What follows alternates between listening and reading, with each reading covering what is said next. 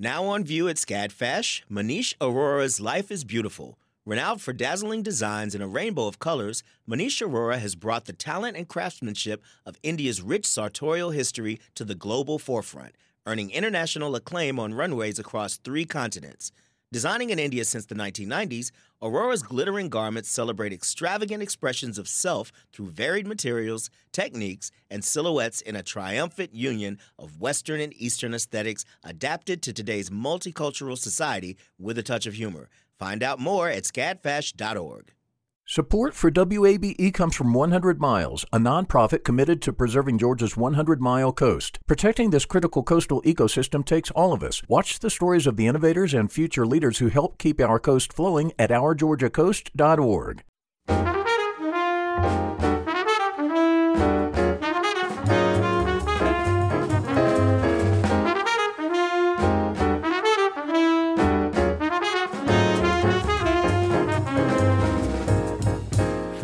WABE in Atlanta. This is City Lights.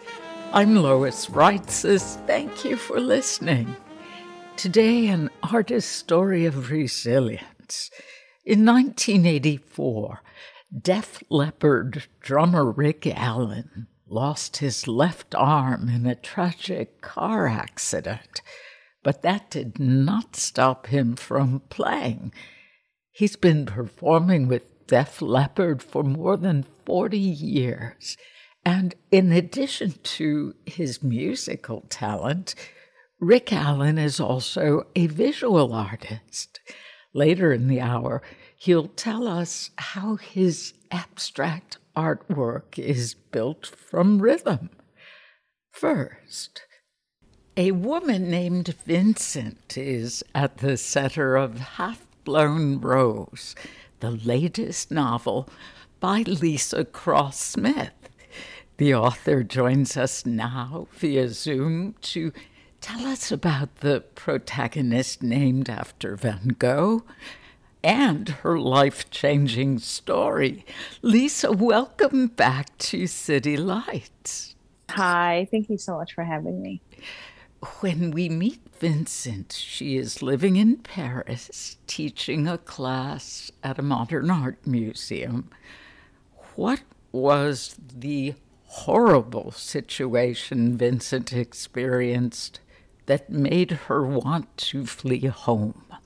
Right, horrible is a really good word for that. Um, the man she'd been married to for 25 years, his name is Killian. Um, he's a writer and he wrote a best-selling novel um, or slash auto fiction. He doesn't quite want to say whether it's all true or not, but um, divulging secrets that he's kept from her their entire marriage. And so she reads it and decides that she's going to leave him, at least for now, and she doesn't want to see him for a year. So she leaves and goes to Paris. And I have to say that reading Vincent's account, being with Vincent as she learns what she does in her husband's so called autobiographical novel, autofiction, is grueling to think that she knew someone for 25 years. We had two children, adored him, shared their life, and could not have known about this. And to learn about it along with the rest of the reading public. It's staggering. How, how did that idea come to you? yeah, I, I, knew I wanted um, her to leave for a really horrible specific reason. And I, I, didn't want him to have cheated on her. And, and that way it wasn't that he had an affair. I just I just really wanted to think like, what is something absolutely terrible that someone could do to like just ultimately really just betray her trust so much that she has to get as far as she can away from him. And and i really i can't say exactly where that idea came from but it came to me pretty quickly. And i'm like you know i'm a writer too so i'm like wouldn't that be terrible? Like wouldn't that just be awful? Like i'm laughing about it now because i've made it up and it's so terrible but wouldn't it just be terrible? And she would have no choice really.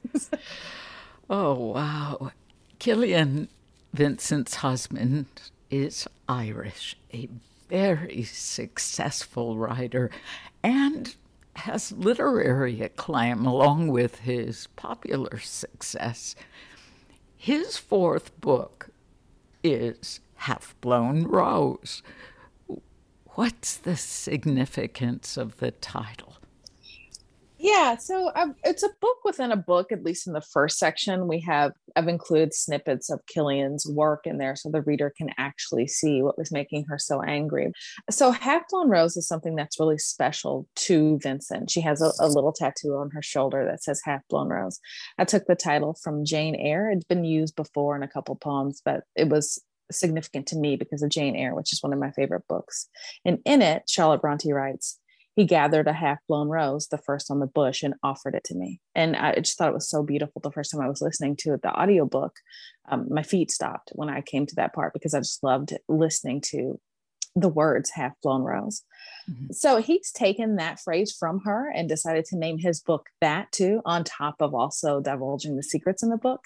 So, what I, I love so much about using the title that's just so beautiful to me, but also because of the meaning behind it a half blown rose in between a bud or a full blown rose, something on the cusp of something else, something that's going to turn into something else.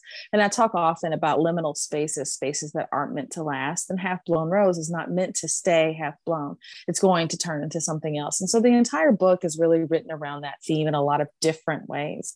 And there's a lot of flowers in the book. I love flowers. You and I have mm. talked about flowers before, but yes yeah, I just really loved the word and it really, I loved the words and it bloomed out from there, for lack of a better way of saying it. Also, a lot of ideas started to come together just from that phrase. Killian's autofictional name for Vincent is Picasso, Pica for short. How does Killian's description of Pica reveal more to us, reveal more to the reader? About the character of Vincent? Yeah, it's really interesting, you know, and slash terrible since you know since we're talking about you know how horrible these things are for Vincent to experience. But she's sitting there and reading his version of her. She is called Picasso in his version of events, and and so she's seeing the things that he thought that he hasn't always told her. So the moment he sees her for the very first time in the library, when they meet when they're in college, how he felt about her then, how he felt as they grew from being friends to becoming lovers. So she is seeing the way he thought about her. And it's not, you know, it's all of that. It's all of his feelings. So it's not like it's all negative. It's not like it's all positive, but things he wouldn't necessarily have said um, out loud. There's a moment where I'm thinking he says something like she's smarter than he is. Um, something that he wouldn't have ever said out loud to her, but he's he's feels okay writing it down. It's those little secrets that he wouldn't have necessarily wanted her to know, but now he has no problem, you know, letting the whole world along with her know. And it's an, an ultimate act of betrayal. He does a lot, you know, it's a lot of little betrayals in, in the book, really. Can you talk about the biggest part of that betrayal that's revealed, or is that a spoiler? I've seen it in publicity for the book, even on the jacket. Yes, yes, I feel comfortable saying that. Yeah. So the big the biggest secret in there is that he may or may not had a child with a young woman back in Dublin when he was a teenager with another teenager. So he doesn't want to fully commit to it in the book but once vincent reads that of course they have a discussion about that before she before she decides to go to paris. But yeah a huge huge secret is that he is you know potentially had another child and the child is back in dublin with their irish mother and he is now living in america and has been for you know since he was a teenager. So he kind of just forgot to tell vincent that part forgot. Okay. yeah, just a little forgot. Yeah. Vincent comes from privilege. Her parents are successful artists who own a beautiful apartment in Paris where she stays. Would you tell us more about Vincent's family? Yeah, I was so excited to write about a super privileged Black woman who really can spend her days doing whatever she wants. She makes jewelry, she has plenty of money. Um, her parents have amassed a pretty large fortune. So she's really privileged and can do whatever she wants. I mentioned it a couple times in the book that Vincent is a flâneuse, which is the female version of a flaneur, which is um, a person who can kind of just loaf around all day and walk around all day. She is super, super privileged. And that was just fun for me because what a dream, right? So I made her parents artists and she's she's an artist and she's named after Van Gogh. And it, it just works like magic that her parents have this beautiful apartment in Paris that they're not using right now because they're traveling so much. So I was doing that to cushion her really so that she can spend all of her free time in Paris walking around eating chocolate bread and so that she can have a lot of time to to spend spend with a young man that she that she meets and catches his eye. But yeah i just really loved writing about black artists about the black upper class and, and and just a woman who really can hang out all day. I needed her to hang out all day so i could get the things done in the book that i needed to get done. Well they may be financially well off, but her parents are still artists at heart. They're living in Rome. They don't like to stay put in one place too often, and they have unusual name choices for their children. Would you tell us about Vincent's brother and sister? Right. So there are three children, and the oldest is Theo, and, and and there's Vincent, and there's Monet. So Vincent and Theo are named after Vincent Van Gogh and Vincent Van Gogh's brother, and then Monet, another artist. So yeah, so early on, whenever this young man in the book named Blue asked her about that. She says her siblings' names, and he's like, Wow, your parents love a theme. And she's like, Yes, they do. So, Leesa, you have Vincent fully embrace many of the positive received ideas we have about Paris the beauty and romance of the city, the French men and women's sense of style, even smoking. There are so many Gauloise cigarettes in this book. I found myself worried that you, Leesa Cross Smith, might be a smoker. No. Good. but no, but it... yeah, it's clear you love writing about Paris, and the Gauloise every other moment is a part of the backdrop yeah it really fit my idea of paris. When i wrote the book we had just returned and it was it's a really smoky city. Um, but i but i use that but i really do use that positively. I'm not not, not at all uh, you know i'm brushing away the the health terrors of smoking but in terms of uh, parisians taking their time to sit outside and drink coffee and smoke a cigarette in the middle of the day that part of it is inspiring that they're taking the time for themselves although ah. obviously we could make healthier choices. But in my book i don't have to worry about that. They can smoke as much much as there you go. what does this setting, Paris, enable Vincent to discover about herself? That's a beautiful question. And I really thought and do think so much about her indulging without guilt.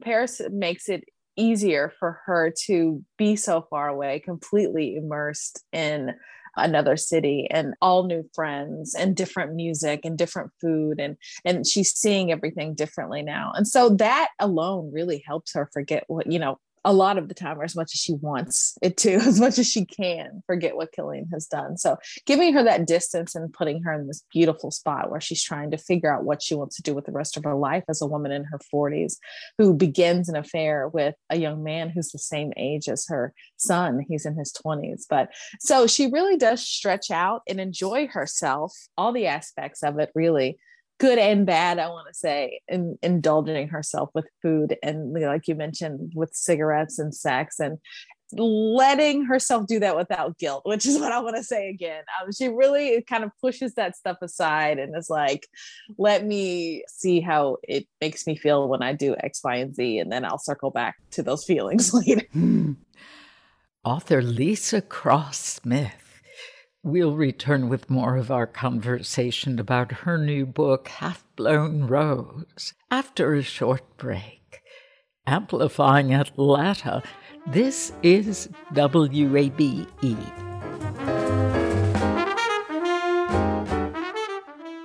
The field of mental health counseling is growing rapidly, and Richmont Graduate University can equip you with everything you need as a licensed professional counselor while integrating your faith into your clinical practice. Programs are offered in Atlanta, Chattanooga, and online. Apply today at richmont.edu. That's R I C H M O N T.edu. You love free, and at Ameris Bank, so do we. That's why we're proud to offer worry free, hassle free Ameris Bank free checking. Manage your money your way with convenient access to digital, mobile, and telephone banking, all with no monthly service fee or minimum balance requirements. At Ameris Bank, we're with you. For more information or to open an account, visit our local bankers in person or online at amerisbank.com slash free checking. Other fees such as overdraft fees may apply. Ameris Bank, member FDIC, equal housing lender. This is City Lights on WABE. I'm Lois Reitzes. It's great to have you along. If you are just joining us, my guest today is the author Leesa Cross Smith, and we've been discussing her new book, Half Blown Rose. The story centers around Vincent, a woman remaking her life after her husband's betrayal leads her to a year of travel, art, and passion in Paris. Here, the author describes circumstances surrounding Vincent's relationship with a much younger man. Really, at first, she is rejecting it as much as possible. So she goes there and she goes to Paris in the summer, and it's not until October that they she actually even goes out for coffee with him with someone else along and it's not until october until he comes back to her apartment so she really rejects it. something she feels instantly from the moment she sees him in his little short shorts in her classroom but but she is really rejecting it. She's not there to have an affair. She's she is still married. She is still trying to figure out what's going on. She doesn't need a man. She's very independent. She's not looking for that in any way. But there it is. So now what right? So she really lets that bloom when we're talking about the Half-Blown Rose and blooming. It just slowly blooms. The relationship slowly blooms. She's so against it at first that she's like look don't even call me me Vincent. Call me Miss Wild. Her name is Vincent Wild. And, and she's like, I don't want you being this close to me or attempting to be this close to me. But he kind of weasels his way into her apartment because she's having a dinner party. Her she and her friends have rotating dinner parties, and he says, "J'ai faim. I'm hungry." so she's like, "Okay, I'll feed you. I don't want you going hungry." And then there are things I don't want to spoil people, but then there are things that force them into this more intense intimacy when they're there at her apartment. But so it, it really does start. She really is trying to resist it. It just doesn't work. And then once she starts leaning into it, that's when we have the stuff without guilt. At first, she really does have it. She does have some hesitation but his shorts get shorter. He's very handsome. His hair is very pretty. He really, really likes her. And she just finds all of that irresistible right now. And reassuring, reaffirming. Mm-hmm. Oh, oh, oh, absolutely. Yeah.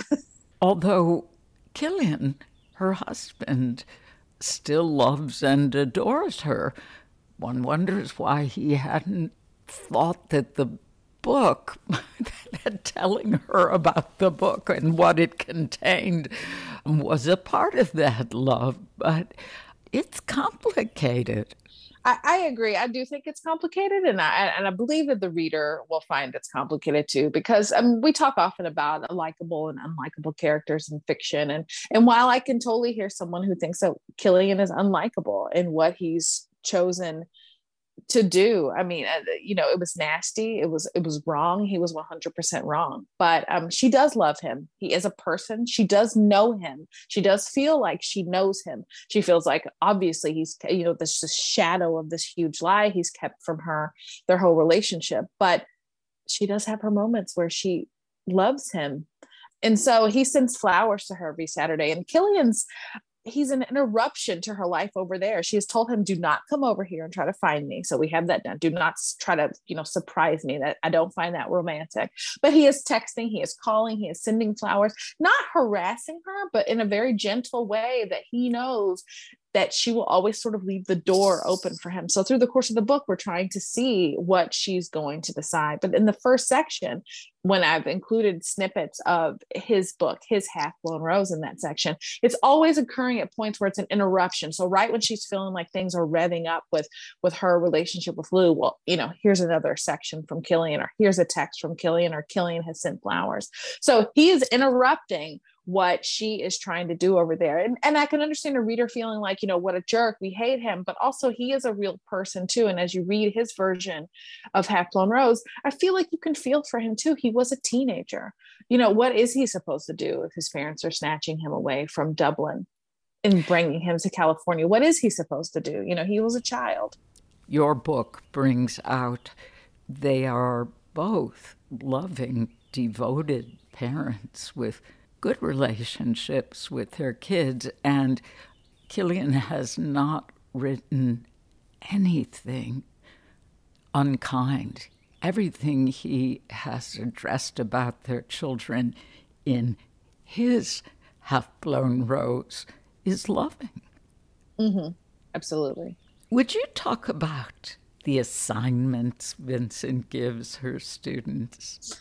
Yeah, so Vincent teaches a couple classes at the Modern Art Museum. She teaches journaling and she teaches another class on creativity and memory and then a, a, jewelry making class and and so i've included a, a, lot of the prompts from her class for her color class and her memories class and for the memories part in, in terms of creativity the idea of some of those exercises are, are things that i actually did in my theater class where we would try to remember every memory we had it was really an assignment just to write down any memory it could be the most basic thing like one day you got a sandwich and it was good or it could be some huge you know happy memory or some tragic memory and so so i've included the prompts in there where people are just talking about colors, the colors they love, the colors they see on their walk to class, or memories, any memories they have. And they mine those memories and they mine those um, color prompts to um, help with their own so if they're working in their journal or they're working on painting something. And so i include those in the book and i also include some of her students responses to those mm-hmm. because inside of the book i have snippets of killian's journal. I also have soundtracks and menus and prompts from her classes. So i've tried to include a lot of different things like that to make the book even more immersive so that the reader can actually hear and smell and join her classes um, and taste the food and see the sights that she's seeing. So i really wanted it to be as immersive an experience as i could. Yeah and what a, a lovely way to get to know someone, as Tully, a character, tells Vincent. What a lovely way to get to know someone by listening to their color connections and memories. Color and the importance of color is a uh, recurring theme in your writing, Leesa and the vivid colors of flowers and the paintings we see, of course, Van Gogh himself dominate this book, especially. I know with my first encounter with synesthesia, with the word, was through music, through a composer who would hear color as he put it, with his music. And then when I was talking about this, my daughter was very young, and she told me she associated colors with words. Oh, wow, yeah. Does color have that strong connection with words, with you know, the verbal un- understanding or your verbal processing? Not maybe not in such a strong way all the time, but I definitely have my moments, and I can't divorce color from my creative writing you know from my creative writing process. So in a way i do. That would be my short answer. Yeah. I, I, definitely will assign colors to people or characters in my book and I, I do that quite often. And it was really easy for me to have vincent dig into color. And so when you mentioned tully which is the character um, of killian's son tully who um, and this also is not a huge spoiler but um, vincent starts emailing tully and they begin a, a relationship over email and and that's the way she kind of gets in with him. She explains that she teaches a class on on color and she just kind of asks him his color memories and they just sort of talk and their relationship really blooms from there too. But you're right it is you know you can ask someone a question like that and if they're a person who is open to answering a question like that you can really learn a lot about them. And it's really beautiful to listen and and to meet people there with their own experiences. Hmm. Leesa, Half Blown Rose contains love letters from you to Paris, to visual art, to film, to music. And during a trip to England within the book, a love letter to the literature of the Brontes and Jane Austen. Would you talk about writing this section of the book? Yeah, I just love them. They're my favorites. The Brontes and Jane Austen are just some of my favorite women who have ever lived, and they inspire me really um, every day. I actually took that trip eh, on purpose to go um, see where Jane Austen lived and worked, and and then I'm plan- I was planning on going to the Bronte Parsonage before COVID, so I'm hoping to get there soon. But yeah, that was also just a really easy thing for me. I just you know being so inspired by Jane Eyre to title it Half Blown Rose, and just to explore those it's super super intense romantic relationships and their work really inspired me with you know catherine heathcliff and lizzie bennet and mr darcy. I just really wanted to explore the same things they did but in a different way. Just this intense passionate love and this idea of women really wanting to start out on their own and and find out who they really are. And these really complicated strong intelligent women that they write over and over again i'm just always inspired by them. I just love them. They're my favorites. Absolutely. You mentioned the various immersive aspects of this book. Your book contains playlists text messages journal entries excerpts from killian's book that sets off the plot. There are also descriptions which appear to be from a movie script at different points in the story. Please tell us about that. I was really inspired by French cinema in writing this book, and I just gave those feelings to Vincent. So, because she's in this completely different world for her. It's so different from her regular life. I, I really just gave her this idea that she would sometimes feel like she was in a movie, the same way we can listen to a certain song in our earbuds and it makes us feel like we're in a movie and the main character in a show. I did that for her several times throughout the book. So there's a moment where she's, um, so Lou is in a band, an electronic band called Anchois, and she starts going to listen to his band play. And one one night afterwards she's standing outside and he walks out and it kind of like is a slow motion moment. And she hears killing me softly like in her head and the wind is blowing through his hair. And i just sort of stop there. It's just like two or three lines so that seems like it's sort of from a screenplay. I've written it in that same form because that's what happens when i watch a movie and that's what happens in french cinema. It's these teeny tiny moments like oh here he is and then the music swells. I was really influenced by french cinema and doing that and just movies anyway so I really wanted to actually include that on the page. Um, the book isn't quite metafiction, but it is really aware of itself. It's aware that it's a book. It's aware that it's a novel or a work of fiction. And so those things to me were just winks to the reader like, this is a book you're reading. And now she's kind of imagining herself being in a movie. And she watches those same movies, leaves those movies on while she's sleeping so she can absorb more of the French language and immerse herself in the French language. So it was just a thing that I wanted to do for fun and, and makes the book feel like a work of art for me and, and i hope that it also makes the reader feel like they're immersed in a, in a true work of art from a lot of different mediums. Although it's it's black ink on a white page but taking us to a lot of different places through that. Mm-hmm. half blown rose has three parts. The first is titled vincent and killian. Part two is vincent and lou or vincent et lou Part three is a woman called Vincent. How has she emerged as the sole occupant of that title?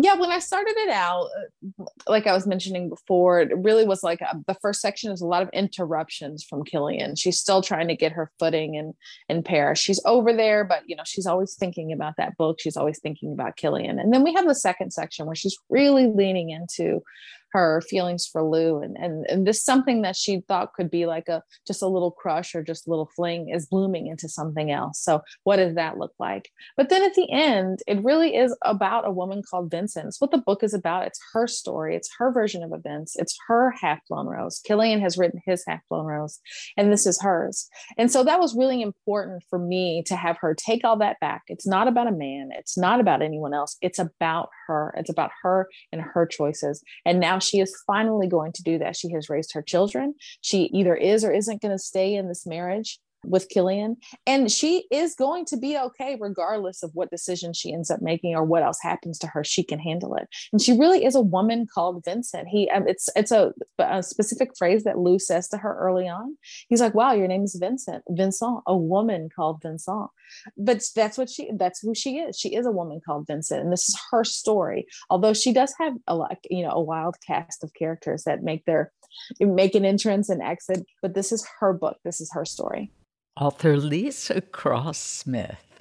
More information about her new book, Half Blown Rose, is on our website, wabe.org slash citylights.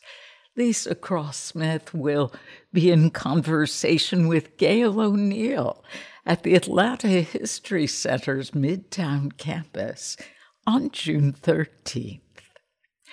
Coming up, Def Leppard drummer Rick Allen shares how he creates visual art through rhythm. Amplifying Atlanta, this is 90.1 WABE.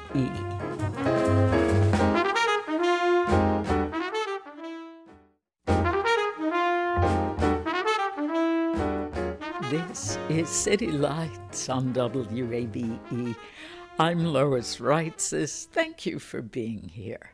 In 2019, the popular British heavy metal band Def Leppard was inducted into the Rock and Roll Hall of Fame. During their acceptance speech, lead singer Joe Elliott acknowledged the resiliency of drummer Rick Allen. In 1984, Rick lost his left arm in a tragic car accident, but that did not stop him from playing. Rick has been performing with Def Leppard for more than 40 years. In addition to his musical talent, Rick is also a visual artist. In fact, his abstract artwork is built from rhythm. When we spoke ahead of his art opening at the Wentworth Gallery in Phipps Plaza last December, Allen described his musical journey. I started pretty pretty early on. My parents were huge uh, music fans, so there was always uh, very diverse types of music playing in the home, from big band to popular music to rock music to classical music, you name it. It was all there. I remember around about uh, the age of, I must have been about nine. My best friend, he got a guitar for Christmas. I was quite envious. So I went home and asked my parents if I could get a drum kit. And of course, the answer was no, because we, we couldn't really afford it.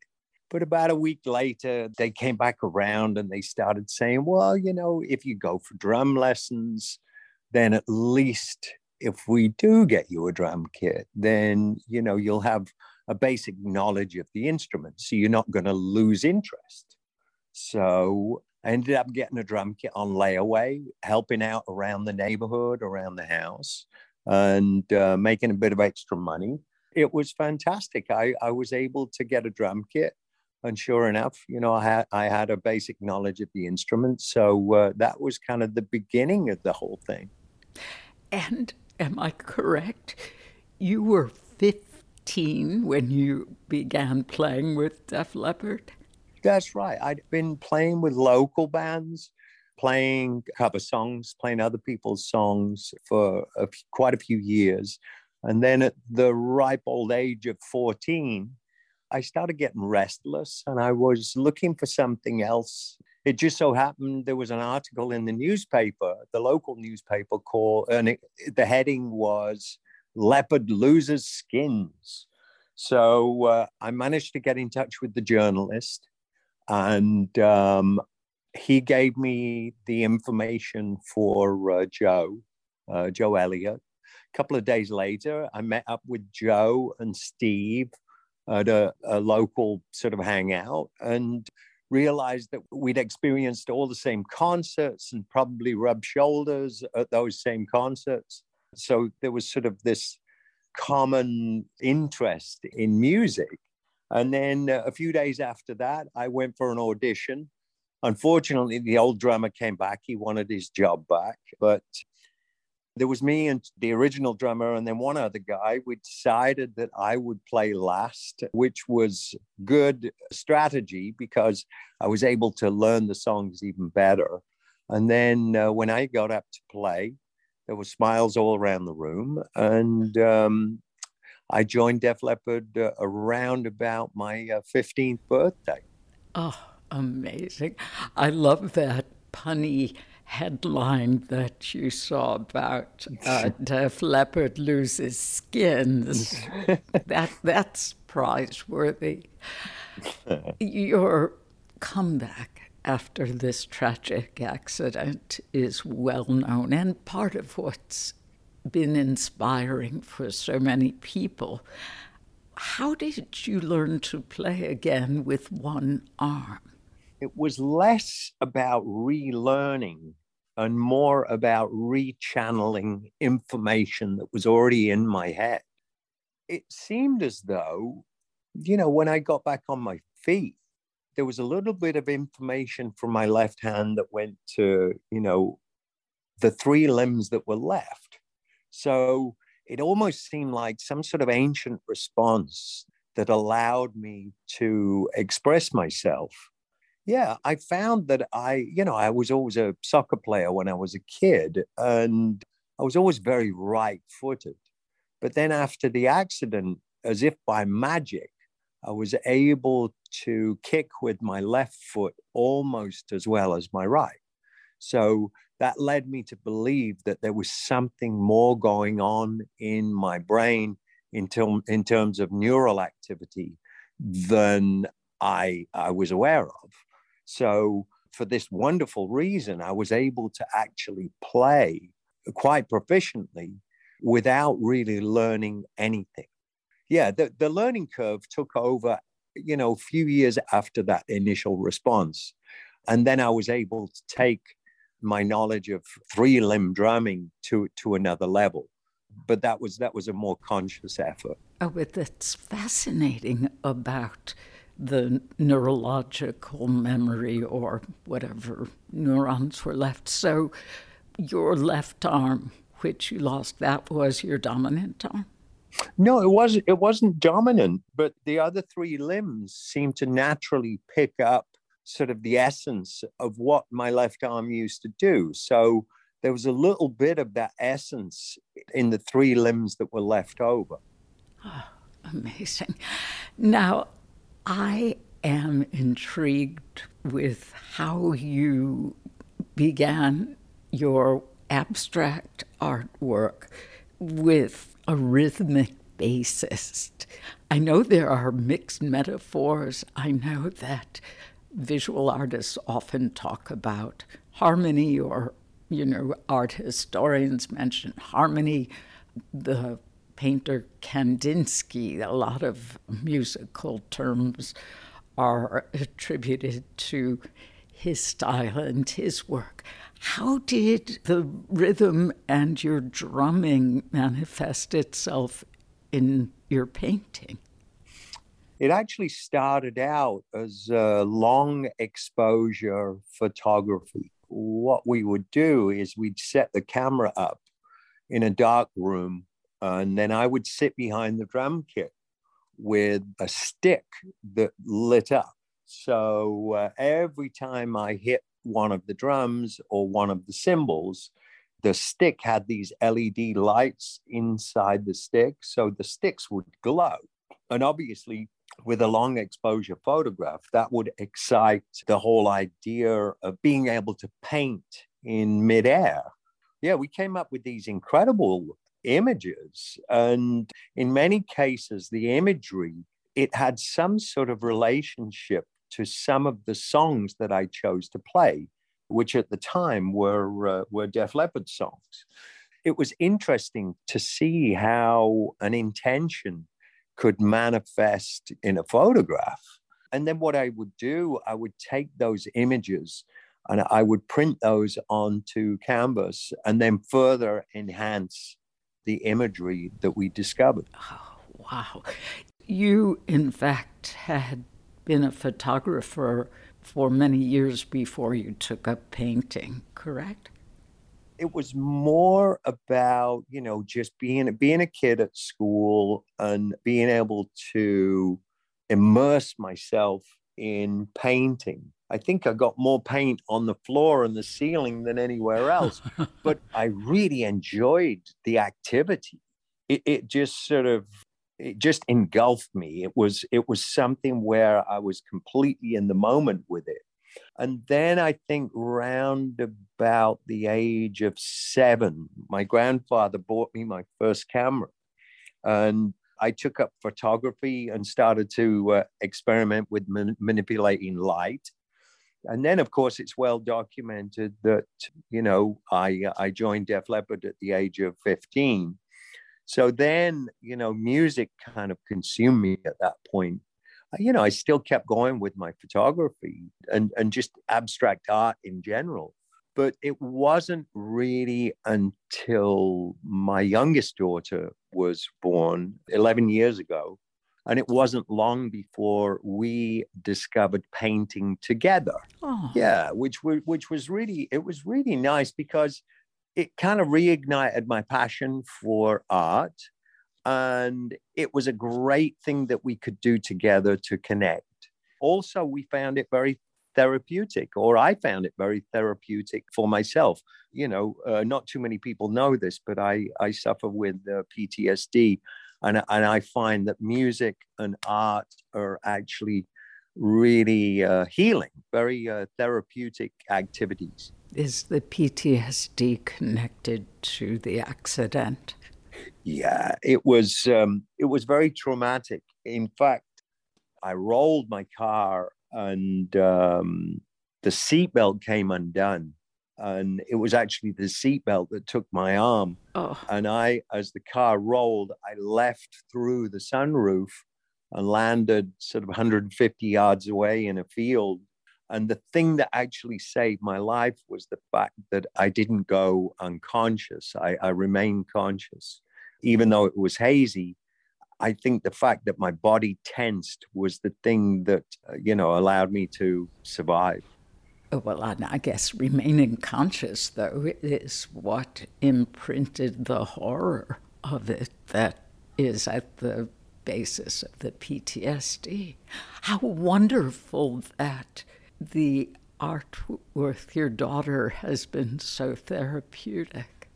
Can you tell us about the various series that are on display at the Wentworth Gallery here in Atlanta? Yeah, the, you know, I come up with new names depending on the time that we find ourselves in. I did a piece a long time ago called Wings of Hope.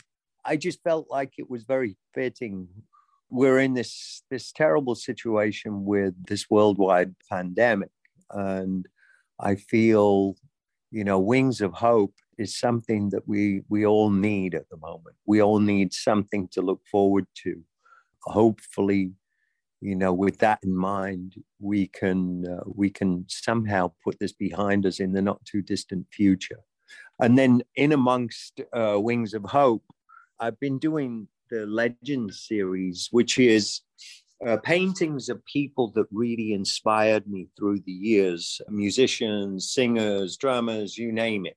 But unfortunately, people that aren't with us anymore, people that, uh, you know, that are past.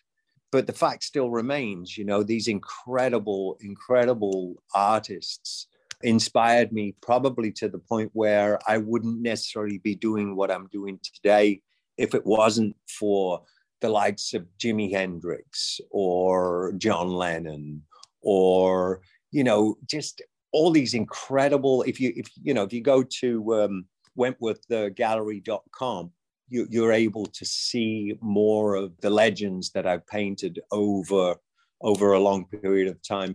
Uh, Janis Joplin's another one. Johnny Cash is another one. I mean, all these incredible, incredible artists. And, you know, they're all responsible for me, you know, doing what I do today. I noticed there's a mix of different religious icons angels, images of Buddha. What do these signify for you? Uh, really, just life experience and experiencing different points of view. You know, I spent a long time in India. I went like four times in four years. I spent my time working with monks in an ashram uh, down there. You know, I didn't particularly like everything that I saw about myself, but as I say, you know, that's part of the totality of the human condition. Uh, there is good and bad. We have you know potential to be our absolute best expression but we also have the potential to show our worst expression i think all these different belief systems they inherently have you know they have everything they have the good and they have the bad so it's my attempt at really understanding and experiencing uh, different points of view and bringing that into my own life experience. Do you consider yourself spiritual? Yes. I love the community of church. I love to be able to experience that with my family. But I find that sometimes religion doesn't necessarily teach the idea of it being an inside job. You know, the idea that they kind of tell you to get in the boat and mm. instead of getting in the boat and sort of you know rowing to the other side of the of the river or whatever the, the metaphor is you know you sort of stay in the boat and stay in the middle of the river which which is great but i think i think it runs deeper than that i think there's a lot more to us as human beings and our spirituality than meets the eye. So that is one of the reasons why I think it's an inside job. I think it's it's something that is at a certain point we're on our own, you know? Yeah. Another image that intrigued me in looking over your artwork was the handprint. What can you tell us about that? Is it your hand? It is my hand. Early on in my uh, my hospital stay, I got a really bad infection in my right arm, uh, which is the the arm that was that I I was able to uh, ultimately keep. But the infection got so bad that there was actually a chance that I might lose my right arm oh. because I, I broke it so badly. We had to wait for the infection to clear up before we could heal the, any of the, the breaks in, in the bone. So, you know, I, I, I, was just really brave. I, I said to the nurse, I said, you know, don't worry about the pain. I said, let's just really, let's get this, you know, this infection cleared up.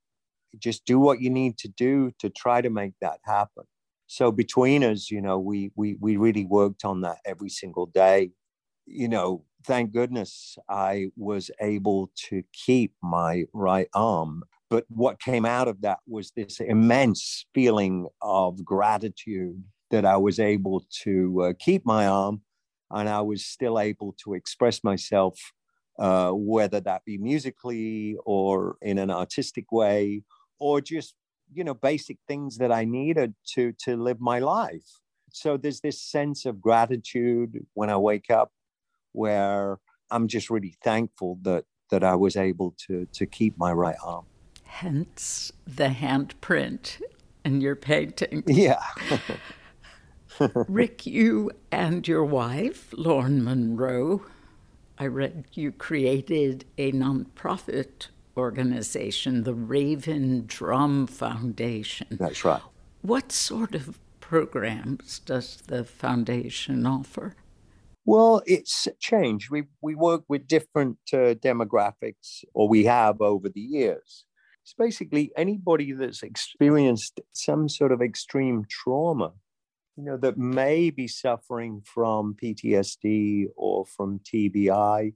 You know, a lot of people associate trauma with combat, but in reality, there are lots of parts of the population that are traumatized, whether that be car accidents, sports injuries, abusive uh, relationships, alcoholic parents, just all kinds of ways as human beings that we can be traumatized. So, through the years, we work with many different parts of the population, whether that was, you know, incarcerated youth or women's shelters. We tried to help as many people as we could. But then in 2006, I visited uh, Walter Reed Army Medical Center in the DC area. It really opened my eyes to the amount of trauma and suffering that was going on because of combat and war, basically. It was a wonderful meeting because, you know, they all felt as though they knew me because of my celebrity. So there was a trust, there was a mutual trust. And they were really inspired by me. But what they didn't realize is how much I was inspired by them. So when I got back to my hotel, I called my wife and I said, you know, it, it, would be really nice if we could refocus and really focus on the plight of our veterans or our wounded warriors. And that's really when we we concentrated more on what was going on at the time and that was trauma from combat. Rick Allen, I think you ennoble us all. Thank you so very much for sharing your experiences, for talking about your art. And I saw that Def Leppard's first stop of the 2022 tour will be in Atlanta. How cool is that? That is very cool. Yeah. I know you're told this often, probably all the time, but you are truly amazing. And I thank you for letting us share this part of your life. That's fantastic. Well, I am a work in progress, but, uh, you know, we're getting there. Very much appreciated. Thank you, darling. Rock and Roll Hall of Famer and visual artist Rick Allen from our December 2021 conversation. Rick Allen and Def Leppard headline Truist Park next Thursday, June 16th. Also on the bill, Motley Crue, Poison, and Joan Jett and the Blackhearts. You've been listening to City Lights our daily exploration of arts and culture. Tomorrow at 11 a.m., conductor and longtime ASO music director Robert Spano reflects on his upcoming final performances with the Atlanta Symphony Orchestra. City Lights senior producer is Kim Drobes. Summer Evans is our producer, and our engineer is Shelley Canavy. I'm your host, Lois Reitzes. Do connect with City Lights on social media. We're at WABE City Lights on Facebook and Instagram, and you can follow me on Twitter at L O I S R E I T Z E S. Thanks for listening to WABE Atlanta.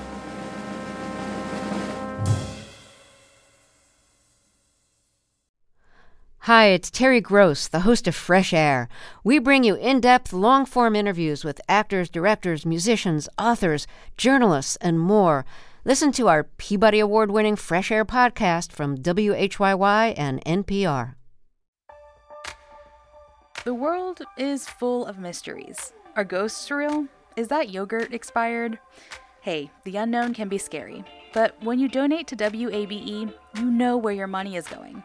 Your gift supports the journalism that keeps you informed and the programs that pull back the curtain on complicated stories. Help us make the world less mysterious. Become a member now. Go online to wabe.org/donate and thanks.